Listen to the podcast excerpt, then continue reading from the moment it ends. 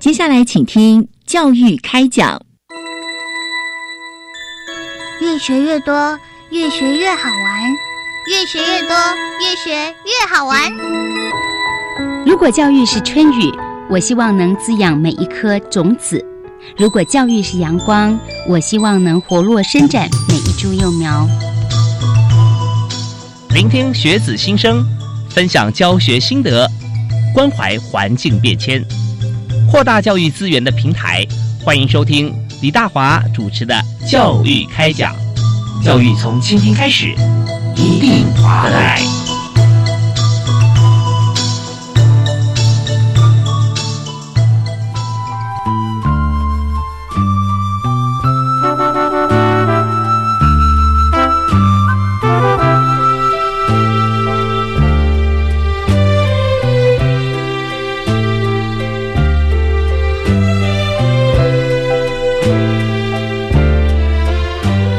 各位亲爱的听众朋友，大家好！非常欢迎您锁定国立教育广播电台，在晚上七点零五到八点啊，每个星期跟星期二收听教育开讲节目。我是主持人李大华。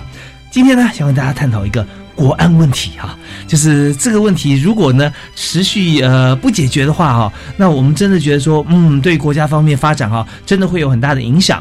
但是呢，要解决它不太容易。呃，这不只是这个国家的一般的。像建设啦或政策啦，它牵涉到一些个人的意愿啊。当我们在呃自由啊宪法保障的这个情况底下，要怎么样让大家可以多生一点啊？那真的是非常伤脑筋。所以今天呢，我们就想尽办法啊，一定要请到这位专业特别来宾，告诉大家说，我们政府可以做哪些事情啊，能够让大家呃对生孩子这件事可以不要有后顾之忧。所以我们现在要非常热烈欢迎在行政院卫福部家社署的署长。简慧娟，简署长，署长你好。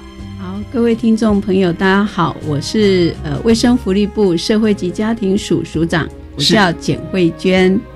对，那呃社会及家庭署啊，这个署掌管的一些呃事务啊，真的就跟每一位朋友有关系，是因为它就是跟儿童、妇女、少年、老人、身心障碍啊等等的一些呃社会福利的事项。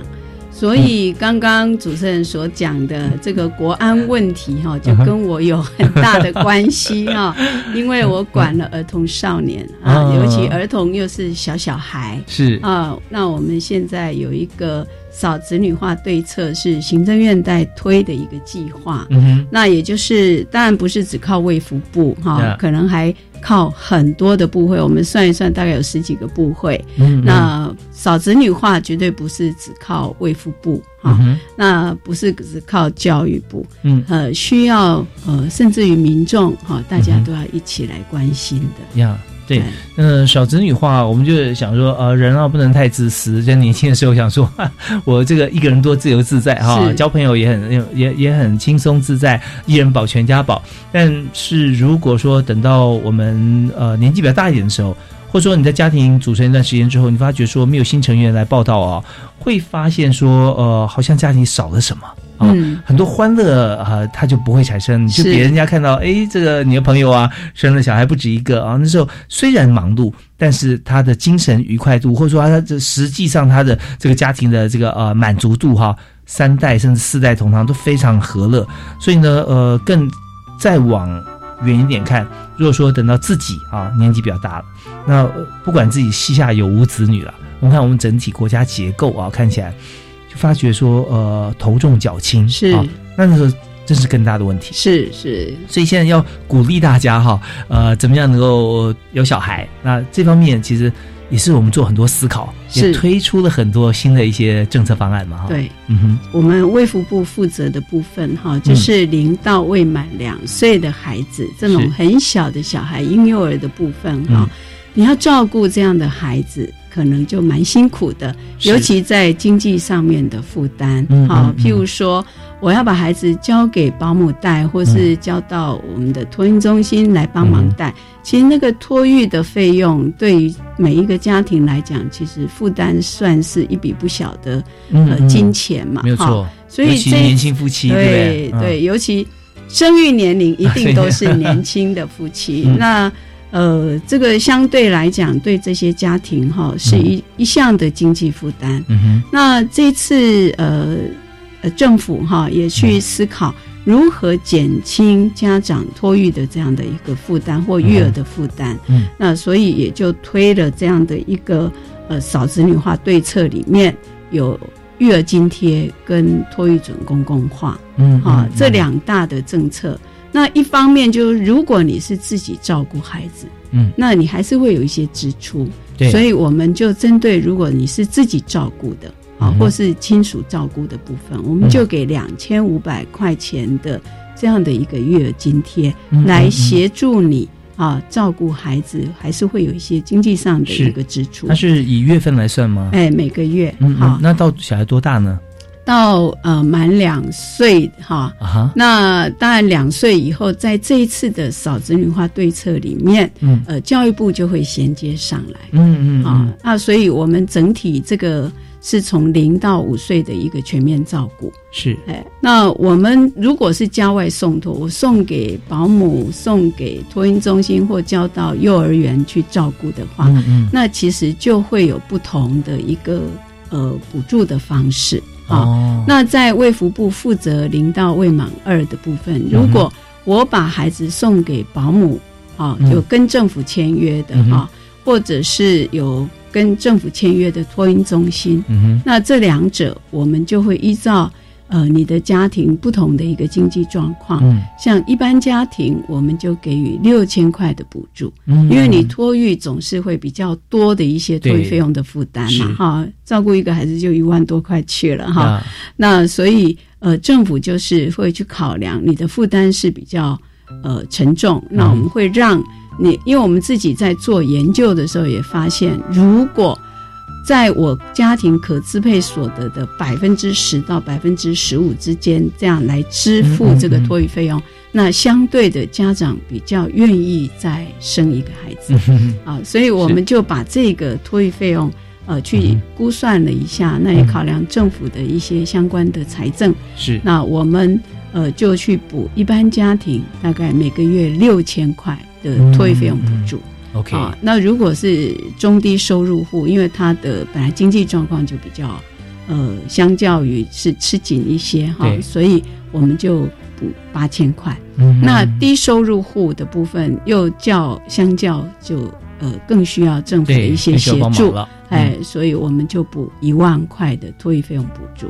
那育儿津贴就是我是自己照顾的，嗯那我就是给你呃两千五百块，家长自己照顾、或者是交给阿公阿妈带的，就是两千五百块。是，所以像这样子的津贴，对于呃生育年龄的夫妻来说，就比较嗯年轻的夫妻来讲哈、呃，我们是可以尽量让他控制在他的这个托育啊，或者说对于这个婴儿照顾的费用啊，是能够在这个百分之十到十五收入的这个区间里面。是啊，那如果超过的话，就是政府就以不同的条件来给予补助了啊。嗯跟大家说，你你并不孤单啊，孩子啊 是你的，也是我们全体国家的哈、是未来的主人翁嘛啊，所以这方面都能够希望大家少子女化的这个呃时代里面哈、能够对国家有所贡献哈、增产报国哈、真的是这样子，好吧。那呃，在这样子呃正化规则样貌之下哈、那育儿津贴、托育补助的制度哈、现在这是新制嘛，跟旧制有什么不一样？嗯啊，因为我们卫福部在八月之前，其实也有在推相关的一些、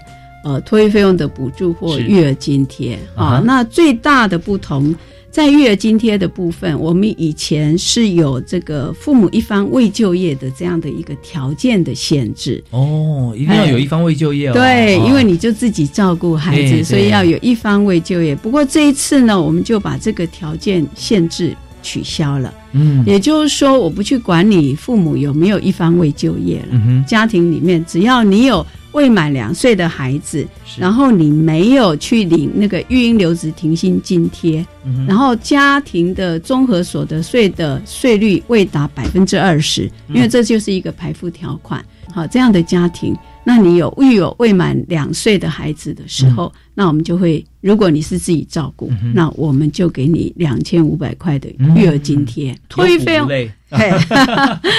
托育费用补助的部分哈，之前就要父母双就业的一个条件，也就是说，因为我都呃父母亲都上班，嗯那没有空自己带孩子，所以我就有双就业的这样的一个条件限制。那我们在这个新制也把这个条件给取消。啊，那也就是说，如果你是有交给跟政府签约，因为我们用准公共化，嗯所以这些保姆或是托婴中心要跟政府有签约。有没有一些呃门槛，或者说呃当然会有政府怎么样会跟他签约？因为就是如果他的以前的服务品质不好，曾经有被、呃被申诉裁罚过啊，嗯。或者是有过一些祭典啊这些的，那可能政府就不会跟你签约，因为我当然是要挑呃照顾品质是比较好的嗯所以我相对的我就不会。把那些不好的纳进来，我签约，所以那个是有门槛的。嗯那我们也是希望说，透过这样的一个托育费用的补助，嗯。让好的、优质的这样的一个托运中心、嗯或是居家式的保姆来跟政府签约，家长把孩子托给他们带就比较放心。是是，嗯哼，所以这边我们就知道政府的所有的设计哈规范，其实都是为了能够对这个呃受托者有保障啊。哦、，是所以这孩子在那边你就放心，为什么呢？因为政府有跟他签约，就是这种保证了啊。那如果说今天想争取哈，呃，可以。被政府签约哈，接受你签约的话，那我们就把自己能够做得好。是。所以这边也也是有些评断的标准嘛，对对不对？对。也考评的标准会说啊，这方面呃，他你你的好像是不是有证照啦？啊，嗯。或者说你的呃托育的场地场所是不是非常好合于相关的规定，那基本上都是要符合我们的一些法令的规定啦。是。然后你也没有违规的这样的对一个没有这个记录。状态，嗯，对，所以这哎。这些都非常重要。对对，那这些做好以后，呃，我们就是一个起步啊。大家想说，哦，好，那我生我我可以来准备哈，能够怀孕来来生产啊，生小孩。那这样的话，因为后面有很多部分政府有帮我想到，那帮我想到的这个部会呢，就是卫生福利部啊，特别是在社会及家庭署啊。今天简慧娟简署长就在我们节目现场跟大家来啊、传递很多好消息，所以在这边我们要稍微休息一下啊，听完音乐回来之后，继续访问简署长。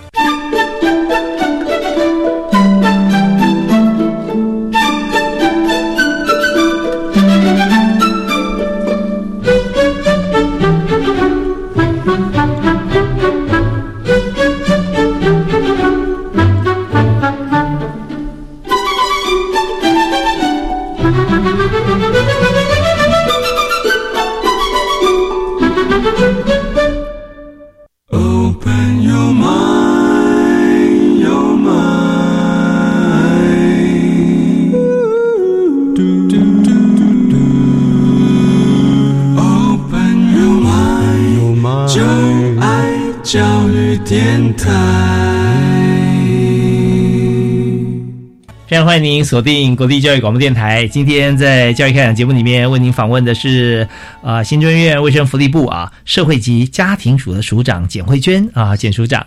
那署长刚刚我们提到说，现在有一些新的一些政策措施，是比八月份的时候还要再进步了嘛啊？呃，就是在八月之前是旧制，八、月之后是新新制制嘛，哈。嗯嗯那新制当然我们刚刚有讲育儿津贴两千五对啊，托育费用补助就会有六千到一万不等这样的一个、看自己家庭条呃、件，看自己的啊。家庭条件。那这个相较于旧的部分哈，嗯。其实以前就是呃，如果是育儿津贴，大概就是两千一样两千五啊，有一些是两千块啊，像那个呃交给阿公阿妈带的嗯哈、啊，没有只有受训哈、那种。就是呃两2000千。块没有拿到保姆技术是正的，嗯嗯嗯。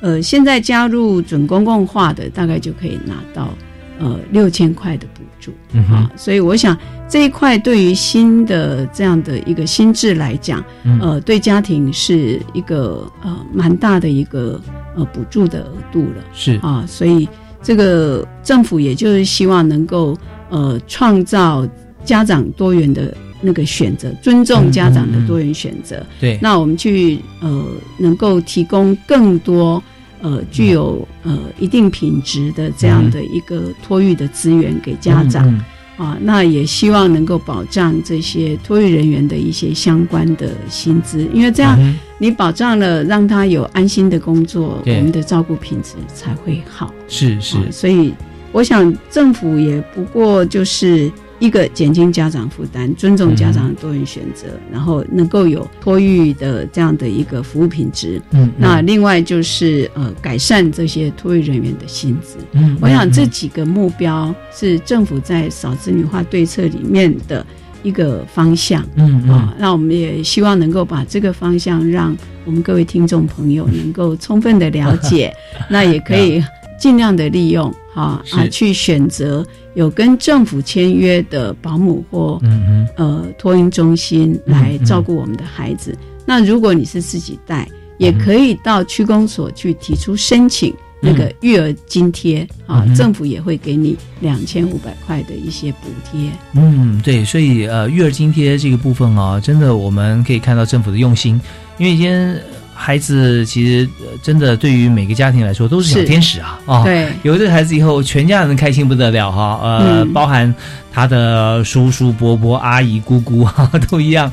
那来给我们家庭里面本来就是一份喜悦，但是政府方面还更是呃针对这一点，还是有、不但想到补助，还公平性的啊。因嗯为像阿公阿妈啊，明明就是我们现在很多观念会把它合在一起看，好比说什么使用者付费啦，呃，所作有所得啦。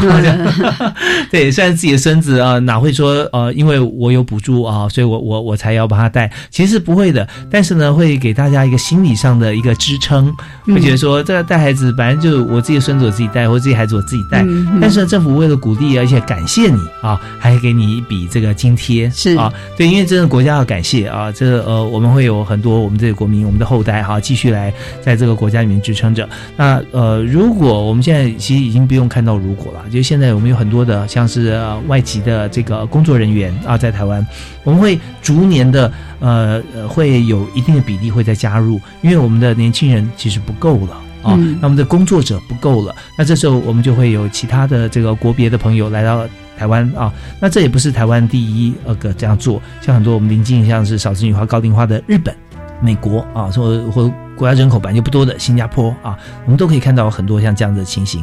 但是呢，我们当然希望说，呃，人本来就是这个结婚然后有后代哈，一直绵延下去，这就是一个常态了啊。嗯我们也希望能够呃让呃像这样子的一个情形和乐哈、安和的社会啊继续发展。那当然在这里呃除了政府补助以外哈、我们也想来谈一下，就是我们要有这个补助哈，我们已经有申请的条件跟流程是。那在这个部分啊，刚刚有提到几种不同的方式啊，我们的补助。那在申请的过程中哈，呃是要怎么申请？会不会很困难啊？还是要去哪里申请？好，呃，我想这个民众一定会很关心这个问题哈。嗯那实际上，第一个条件就是我们刚刚讲有跟旧制有很多不一样，就取消了嘛，啊、嗯不过它还是有一些条件限制，譬如说我们有排富啊，哦，也就是说，如果家庭的综合所得税税率嗯呃未达百分之二十，那就可以。哦好那如果你已经超过百分之二十，嗯哼。那可能就呃会被排掉。是啊。呃，也就是说，一般的话，呃，第一个集聚的话是百分之六，是吧？还是呃，啊？第一个集聚应该是百分之五啊，百分之五哎啊，百分之五，对，然后再来是十二，再来是呃二十，二十啊。，OK，那你只要到未达百分之二十嗯啊那这个就第一个符合门槛了。，OK，第二个就是我可能会请育婴留停，那我有领津贴，那基本上我们基于这个呃相关的津贴是不重复领取的哈，所以如果你是没有领取嗯育婴留停津贴的，育婴留职停薪津贴的，嗯嗯，那这嗯个就会可以来可以申提请。嘿，可以申请嗯。啊。因为育婴留停津贴其实是高过我们这个补助的嘛，对对哎，其实家长大概会选，因为那边六成薪嘛，嗯嗯嗯，哎，所以大概如果你自己照顾，我自己请育婴留职假啊，然后来照顾孩子，那当然就是家长的选择。对，那我嗯们就也就那边就会有六成新的给予嘛。对，啊以现在基本工资来讲，呃，明年就二十三 K 是啊，对不对？那这样算起来，六人已经超过一万二啊。对那这些其实都是呃可以做一个选择的。对，嗯，那当然你如果是郊外送托的，那你就嗯领托育补助了。嗯啊，所以也不会来领育儿津贴，是因为这托育补助的费用比较高比。较高啊，哎，那我想这个大概就是是一个基本的一个门槛，好、嗯就是这样的一个资格条件。是那民众会关心说，那我托育的部分怎么办呢？啊、嗯嗯那托育的部分一样，啊，也是你要有排付，就是家庭的、嗯呃未达百分之二十的税率 OK 啊。第二个是我有零到未满二送托给跟政府签约的保姆或托婴中心，嗯哼也就是准公共化。嗯或者是你送交到公社民营的托婴中心，就是公共化的部分。嗯哦，不管是公共托育家园或是公社民营托婴中心，嗯那这个就是领托育费用补助。OK 好、那这个托育费用补助就会有，呃，但如果你是在公共化的部分，就是三千块，嗯哼啊、就领三千。那如果是呃准公共化的部分，因为它付出的费用是比较相对是高的，啊所以就是六千块。嗯好、那民众会说，哎，那我到哪里去申请啊？哦，育儿津贴呢？你只要到公所嗯啊，去你的呃儿童户籍所在地的公所就可以提出申请。哦那托育费用补助呢？如果你是送交给托婴中心的，嗯。托婴中心，你只要跟托婴中心说，他就会帮你提出。哦。那如果你是交给保姆带的，嗯嗯那他有一个所辖的这个托育服务中心嗯啊，那他托育服务中心，你也可以跟他说，他就帮你提出申请。是，但是前提都是有跟这个政府签约的啊。对 对那他们这管道对，因为他签约之后，他这管道自然畅通了，啊是所以也很方便。对，嗯。所以我想民众如果有任何的疑问，嗯。也可以打我们有一个免付费的这个福利咨询专线嗯嗯。一九五七哦，啊，一九五七。这个号码很好记，嗯嗯嗯。一九五七，你有任何的问题都可以打到这支专线来。啊，那嗯那就会有专业的社工来回答您的问题。嗯那如果你觉得，哎，我也可以打到公所啊，公所就在我家旁边，我也可以去那里问。是啊，那公所的承办人也会跟您做很好的回答。嗯那社会局处也可以啊，嗯所以民众其实如果有相关的疑问，都可以向一九五七。或是社会局处，嗯或者是我们的区公所这边嗯，哈、市乡镇市区公所都可以来做一些相关的咨询。有任何的疑问，都可以到这边来获得一些答案。是，它中间其实它过程哈呃蛮单纯的，然后几个设定啊也都不复杂，但是呢有些名词比较相近。是啊，所以有时候会，哎，这这是搞不清楚呃，对，有有点不清楚，然后说我到底是用哪一个？那你的问题啊，你觉得很头痛的，只要打一九五七，或者说地呃，或者说这个卫生局处的这个对。啊、专人哈，他们是清楚的不得了啊，一听就知道说啊，你这属于哪一个，啊，请到几号柜台啊，或者请到哪里，或者说你就抽个号码牌，你跟他讲啊，就 OK 了啊。是。所以呃，舒长刚刚给我们提示的这几个部分啊，是非常重要的。那我们还有很多哈、包含就是我们有一些规定啊，像是准公共化契约哈、有规定呃三金等啊呃的部分，还有就是参与准公共托育的保姆与托婴中心哈、他是不是可以调整他的这个费用啊？等等，我们都听完音乐回来之后啊，那署长会跟大家再做非常详细的说明。我们今天也很感谢哈、呃，简慧娟姐署长哈、今天亲自来我们节目里面。我们休息一下，马上回来。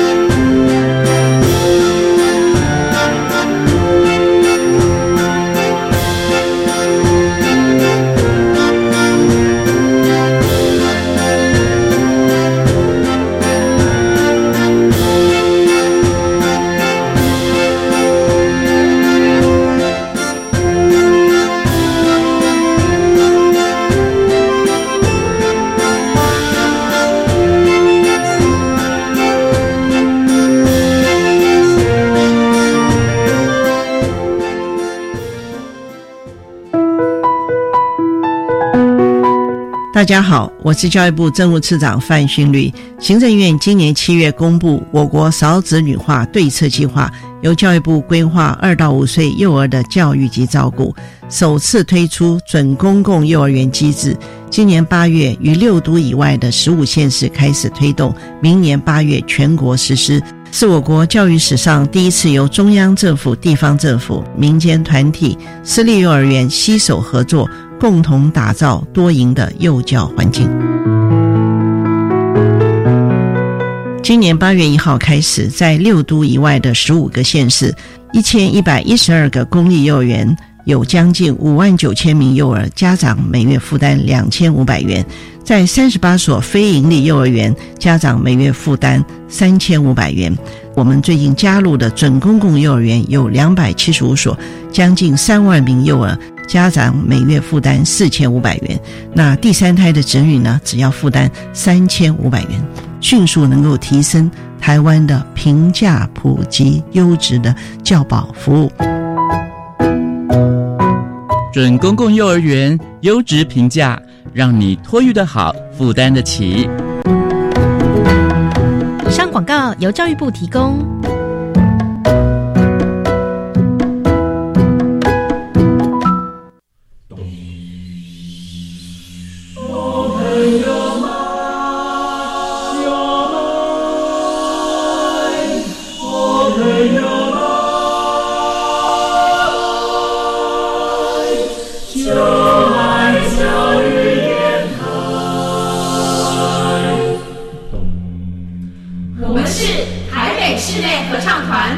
您现在收听的是教育广播电台。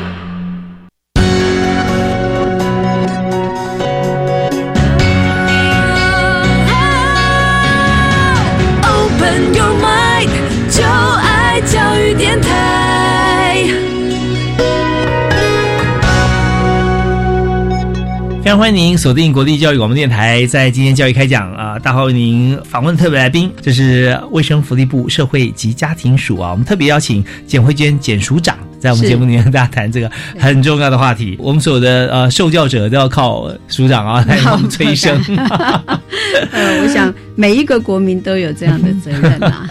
是，那呃，我们刚刚呃谈的就是有关于在卫福部啊，整体我们怎么样来强化托育服务啊，我们的政策啦，我们的政策规划呃，有些呃什么样的精进啊、改进啊、改善啊，那所以改善就是说呃。这政策对于人民其实更好、嗯更方便、嗯哦。对呃，在今年八月前、八月后哈，对有很大的不同。那特别我们也有讲到说，呃，在公共化企业跟准公共化哈，其实它是不太一样的哈，是就差一个字就就不同了。对好公共化就是已经啊、已经这个设立的、呃公共化，的意思就是说，它是政府去设的。嗯嗯啊、嗯就像呃公立幼儿园啦、或者是呃公立的那种非营利幼儿园、公社的哈。嗯。那对于零到未满二的部分，其实嗯。我们现在也在推的哈、就是公社民营的托婴中心，嗯。或者是呃社区化的那种社区公共托育家园，嗯。这种就比较小型。嗯。那政府要去设这个。呃，等于是说它的收费就比较低嗯。啊，然后它的呃，一般就是政府委办民间单位来一起合作的啊。嗯嗯嗯那这种就是会要政府会去要求品质，嗯所以我们常常听到说，哇，那个大家都抢位置嘛，哈是这个就是抢公共化的部分。那可是政府为什么要推准公共化？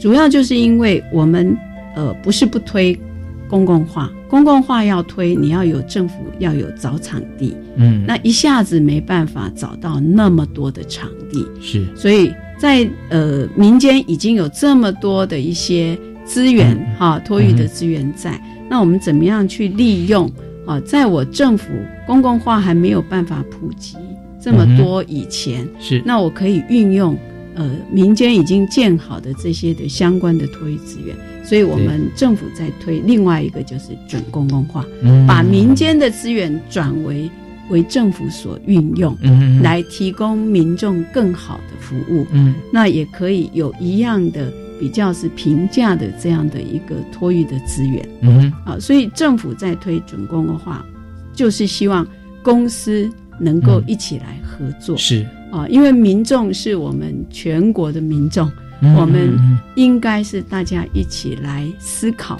如何解决嗯。目前大家迫切需求的托育资源好像不足，嗯。哦，就比较平价的，是。那托育费用又负担比较沉重，嗯嗯。那所以在这个准公共化里面，哈、也希望说能够减轻家长的负担，这是我们刚刚讲的嗯它一个目标嘛。嗯。那我们去管控它的品质，嗯然后也要让家长可以有比较多元的一个选择。是。所以我们去推了这样的一个准公共化 OK 把保姆也纳进来，嗯。啊，把托运中心也纳进来，嗯让我们的这个整个机制的运作由政府跟这些的呃民间的这些机构可以来合作，或保姆一起来合作。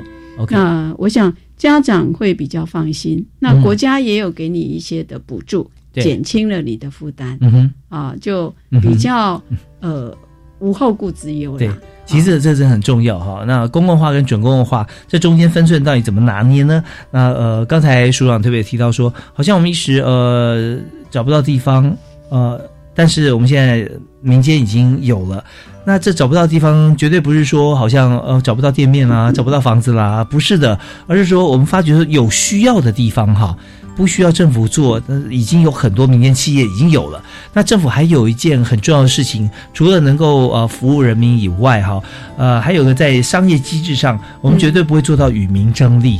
对不对啊？他已经在那边开的好好的，安居乐业是我们所乐见呐、那但是我们又想说，怎么样降低这个负担？那想说，那没关系啊，那我也不会降低你的收入。那我把你所需要的继续维持，我们补贴给啊这个需要需要托托婴的这个家庭、啊，那不是皆大欢喜吗？啊，那人民安居乐业，他做做这样的保姆的事业，他还是一样有收入。那对于这个害怕或者说觉得是一个大负担的这个家庭，嗯我们也给予补助。嗯，那政府方面也可以呃，不但是他有有收入，他有税税收，而且呢，我们也让这个呃生育这件事情呢，让大家觉得说没有那么呃样子负担那么重大哈，我政府会补贴你一些啊，那这样的话就皆大欢喜了。所以在这里准公共化就是让这个呃政府呃不用在这边再设一个公社的一个托育中心，但是也是可以哈，用现在既有的业者哈，当然不是每每个业者都 OK，去看他的资格、他场域都是符合标准，那我们就促成这件事情。是啊，那是非常棒。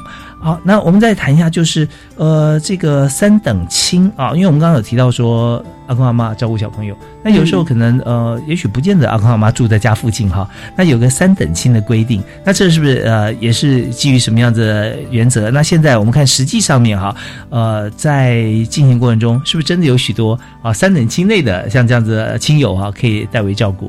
其实托育补助的目的主要是要减轻家长因为把小孩送给专业的托育人员或是托婴中心来照顾，嗯。那它的相对的支出是比较高的。嗯那如果说是给自己的阿公阿妈带，哈，那嗯。这种算是家内照顾的一嗯环，嗯。也就是它是不一样的一个照顾哈，所以在呃八月一号开始的新制呢，我们就把它转型为，因为之前补助就是呃可能两千或者是两呃三千哦嗯，它有不同，这个部分我们就会呃把它转型成为两千五。嗯。哦，那这个部分基本上以前有的大部分的阿公阿嬷只是受训呐、嗯。那他只能领到两千块。嗯。那我们这一次呢，就把它呃调到育儿津贴就会有两千五。嗯那有一些阿公阿妈可能有去拿到保姆技术士证哈，嗯不过这个量是很少的。是不是很难拿？呃，不太好拿，我去都还不一定会过。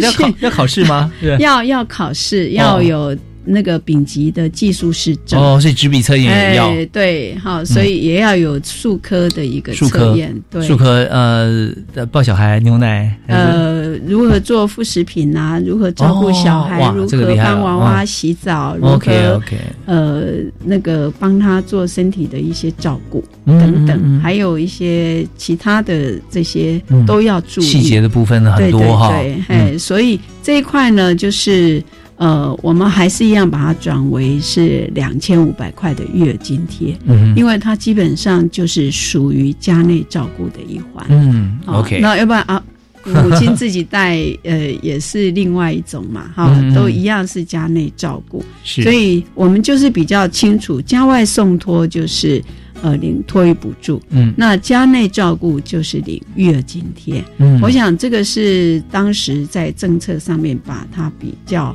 能够嗯让家长或者是我们的一般的民众也可以比较能够分得清楚。OK，好，那这简单讲我们几种情况哈，好比说这个呃双薪家庭，呃自己的父母亲啊、就是婴儿的 baby 的父母亲都上班啊，那你就有两种情况，一种是说呃家内照顾。阿公阿妈三等亲以内，而且要三等亲啊，那呃再再远一点的话就就不算了它啊。它就是另外，因为这是法令的规定对啊。啊，这法律规定，所以三点七以内的话大概是两千五啊，像这样子啊。那如果说呃不是三点七以内，你在外面托育的话哈，那在家外的家外照顾的话，呃那个专业的托育，对，那这个专业托育呢是跟政府有签约啊，那这时候我们就呃领不同条件，就六千到一万，六千八千一万这样子对。另外第二大类的情形啊，这是第一大类的两小类哈。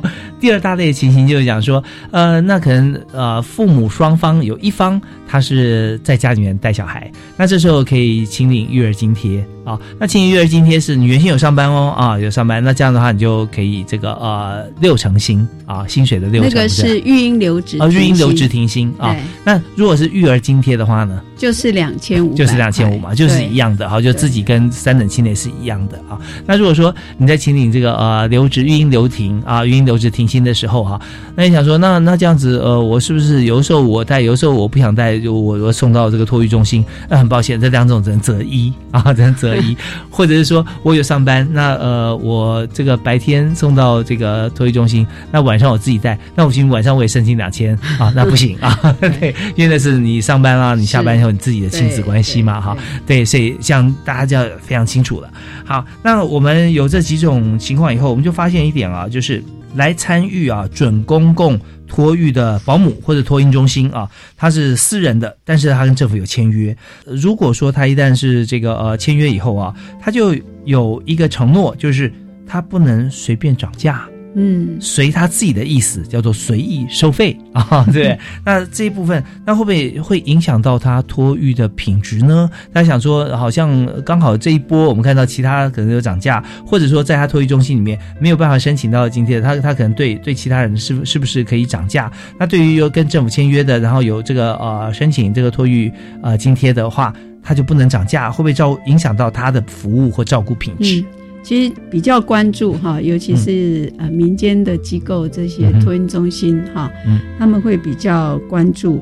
那我可不可以有什么调费的一个机制、嗯。啊？那因为新制才上路几个月、啊，那我们之前就呃希望他们是不要随意涨价，嗯啊，所以我们在我们的作业规定里面是有一定的条件，那参与也有一定的门槛，你要符合。就像我要去呃成为你的呃签约的一个对象，嗯。我是托运中心的话，我本来政府就有一个最高的，我我要去采购这样的服务给嗯。家长用嘛，是。那我有一定的一个品质的、呃收费的一个标准在那里、啊，你才会进得来。对。所以当然这个在这个额度之内的啊，嗯那你就会符合规定，你就进得来。那我们其实也保有一定的一个自由市场的空间啊，嗯也就是说，如果我收费是很高的。那我的数呃，有一些家长他也不在乎我政府有没有补助，嗯那这个其实是还是有自由市场的空间，我们并没有去让他们没有空间存在。啊、嗯其实这块是另外一个，因为它有可能就是我所得门槛就已经超过百分之二十啦，对对。啊，税率就超过百分之二十。啊。可是我觉得我要很好的一对一的照顾或嗯一对二的照顾，那那个收费当然相对就嗯。就会比较高。是，如果这个托育中心它有提供像这样的服务的话，那那个是自由市场的啊部分 OK，可是我们政府不是去管控这一块，我们管控的是你有在一定的呃，我们要照顾的是大多数的民众。嗯嗯嗯。那在一定的呃我定的收费价格标准之下的，那就是来参与我的准公共化，那政府就会协助家长有一定的补助的嗯额度，让你的那个经济负担嗯、托育的负担是下降的。是。好那在这个机制里面，呃，其实托婴中心不可以随意的调高那个收费了，哈、嗯。可是也不是表示说就永远就那个西迪亚给就这样卡在那，当然还是会看整体的呃那个经济环境嗯啊、嗯。如果物价指数都上涨，或者是说我是为了要调整我的员工的薪资，我的托育人员的薪资，那这种都在一定的条件之下，嗯。是有一些可以让他调费的这样的一个机制在。呀不过这个都要照我们呃政府的一个相关的规定是来做处理。因为这是联动的啊，联动哎不可能说你这个产业都没有，只有你这一家是啊，或者只有你这个产业，其他产业都不动啊。呃，那为什么呢？啊，就有一个理由跟一个评判标准啊啊，所以这这方面就是我们还是可以调整的。那调整了之后啊，那么在一定的年限以后，大概就会，因为现在嗯社会环境还、啊才刚开始嘛。对哎，那如果说调整的话，假这是假设性的问题了哈。对，如果调整了，就是让让这个托育中心调整它的收费，那么我们的津贴是不是也会跟着做比例上的调整？呃呃，因为还还没有发生，哈对所以 这假设所以这个假设性的议题，可能也要看当时的环境，以后再来做一些讨论呐。对这是 open 的啦啊，对，大家可以。不过这个就是共当然也要考虑到考虑到我们整体的国家的一些财政的部分呐。是哈是是，那不过基本上我们现在就是呃有设这个参与的门槛嘛，嗯啊，基本上政府一定会有一个把关的一个机制在呀。是哎那我们也希望说你的服务品质，我们会去、呃衡量你的经济的规模啊。那如果说呃真的我们的整体的物价环境哈、嗯。真的是上涨的非常多，已经不同于前几年这样嗯。哈、你真的是大幅民生的一些物价都上涨哈、嗯。到一定的程度，那嗯。也是可以来讨论是不是要有更高的一个收费的一个标准来、呃让他们有调费的这样的一个机制在。是不过这个在现阶段是还是希望能够，因为这个都已经考量过了。呀呀呀！对对，其实我我觉得这个部分哈，呃，大家都会有很多的经验，包含公部门在内。是像最明显的，或者说大家最关注的薪资调不调，怎么调，嗯基本工资，那这些其实很多，就像刚提到的，有些我们是守住一个基本门槛，有些很高薪的这个部分，那我们是怎么样核定下薪资，未必呃能够适合各产嗯业，所以政府有成立一个薪资审议委员会。啊，嗯那这些有很多学者、专家，对政府部门都可以进来来看薪资这个问题，我们要怎么样来来进行啊？或者我们另外比喻来看啊，就是说，呃，路上跑的交通工具有很多种，公车啊、巴士型的，嗯那我们就不能让它随意说你今天十五块，明天就变二十五块。那后天的油价降了，我再给你降十八块，那这种就很很纷乱，嗯。所以我们会定到一定的这个呃价格啊合理啊，然后再就是说它的这个呃车厢内的设置是。啊，那就这样啊 OK 啊，安全性估到了，然后座位数啊站的这个呃拉环这些都都很嗯。OK，、好，那就定一个标准的一个价格，但是我不会去控制你说呃你。跑高速公路，飞机坐啊，然后到哪里到哪里，你的价钱多少啊？那这些就业者之间跟这普遍的这个运输市场，他们约定俗成，会有个社会一一个市场机制来决定，所以这会分得非常的清楚。那在这种部分，就会一直以为照顾啊这个就家庭啊，或者说这个呃。家长啊，父母亲哈、呃，来呃生生小孩来托育啊，这方面会有一个基本安全啊，而且是合格的这个标准啊，不会随意乱动的。好，对，那呃，今天我们请到特别来宾啊，非常专业来谈这个议题啊，呃，少子女化的对策是卫生福利部社会及家庭署的署长简慧娟简署长。那我们休息一下，听段音乐回来，还有很多议题要跟大家来一起来说明哈，包含就是我们刚刚提到的一个环节。呃，在不涨价情况底下，有时候要照顾这些呃工作人员的薪资，那这些薪资到底我们呃怎么样在准公共化政策底下啊来看待这个问题啊？我们休息一下，马上回来。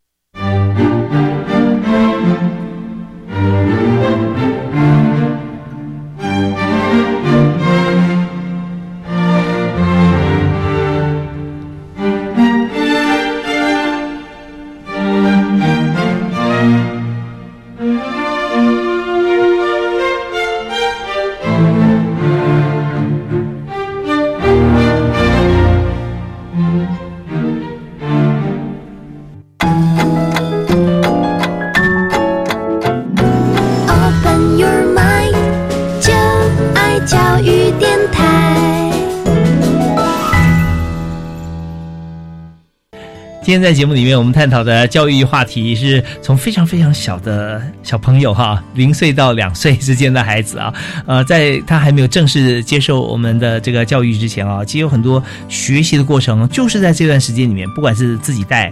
呃，阿公阿妈带，家人带，或者说到托育中心哈，有专业有证照的，像这样子的朋友哈或机构，其实现在在卫生福利部都在设想了，而且也照顾大家照顾得很好。所以，我们今天特别邀请卫生福利部在这个社会及家庭署署长哈简慧娟简署长啊，总理所有署务，呃，他有很多的经验，而且非常忙碌。今天花一个小时时间跟大家来分享，我觉得非常难得啊。呃，署长好，好，各位听众大家好。是我们特别也要在这个阶段照顾到不只是小朋友或家庭，还有就是专门来这个照顾小小孩的，对这些呃托育人员哈，呃，他们呃在整个工作过程中哦，其实他们是有非常神圣的使命啊啊。那在这个准公共化政策底下哈，怎么样来提高他们的薪资啊？他们自己可能也会思考。这个问题啊，哈，在我们少子女化对策的准公共化政策里面，我们刚刚有讲，就是要提高照顾服务的品质啊。那维护照顾服务品质里面最重要的那个灵魂人物，当然就是我们的专业的托育人员。那托育人员的薪资待遇，关系到我们孩子的这个照顾的情况是啊。我们在这一次的准公共化里面，我们就希望。他的呃，因为这大概都是托运中心啊，托运中心才会有聘雇的这个托运人员哈。那托运中心里面的托运人员，我们希望投保的薪资在四年内，所有人啊，就是他所聘雇的这些托运人员，所有的人都要能够达到两万八。哦，现在大概是大概两万四，有县市又有落差啊，所以我们很希望能够帮忙。呃，这些呃照顾我们孩子的人，他们有一个比较稳定的这样的一个收入，是那在照顾的服务上面也比较安心。相对来讲，我们是不是有些要求？比方说，他必须要有一些证照啊？是，还在托婴中心是是有这样的要求哈。所以你说一下子从这么低薪要调到那么高，也不是一触可及啦哈。因为现实落差还是有，是，所以我们就在我们的作业规定里面去。规定我们的托婴中心在四年内啊要达到全部，那呃三年要达到百分之八十五的受雇的这些托育人员的薪资投保薪资要达到两万八。那这个就是我们希望能够逐步的去达到。嗯，哦，那我们也会透过很多的机制，像我们会跟劳保局这边来核对他的一些投保的一个状态。哦，或者是我们呃要求地方的社会局处去做一些的呃查核是。啊，那我们都是希望能够创造呃不管是托运中心哈，你们能够逐步的调升这个你们呃员工的一些薪资，托运人员的一个薪资，那也让我们的托育人员。薪资是有期待的哈，那我也可以安心，我的待遇是受到一定的呃要求。那我想这个部分是希望能够，无非就是要去创造可以好好照顾我们孩子的一个优质良好的一个呃照顾环境。OK，那我这边就有一个问题想问哈，就是数字的问题哈，嗯就是说一位托育人员哈，呃他。要照顾几位？有没有一个上限？目前的托婴中心就是一个托育人员最多照顾五名。哦，OK，一比五的照顾比啊，对，一比五的照顾比。那这个呃，其实照顾孩子就是呃，需要很专注啦，哈，因为每一个都是父母的掌上明珠，心中的呃 关注的 心头肉，然后都是他们的宝贝哈。我想。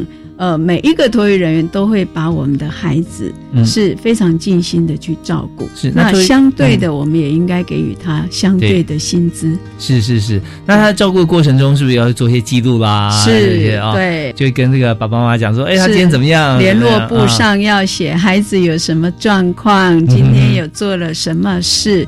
其实他们都很用心的在照顾我们的孩子，所以我们也希望。呃，我们的托婴中心哈，可以给予我们的这些呃这么辛苦照顾孩子的托运人员有相对的哈保障薪资的一个保障。对，而且说呃，照顾的时候，有的时候如果如果这个托运中心呢。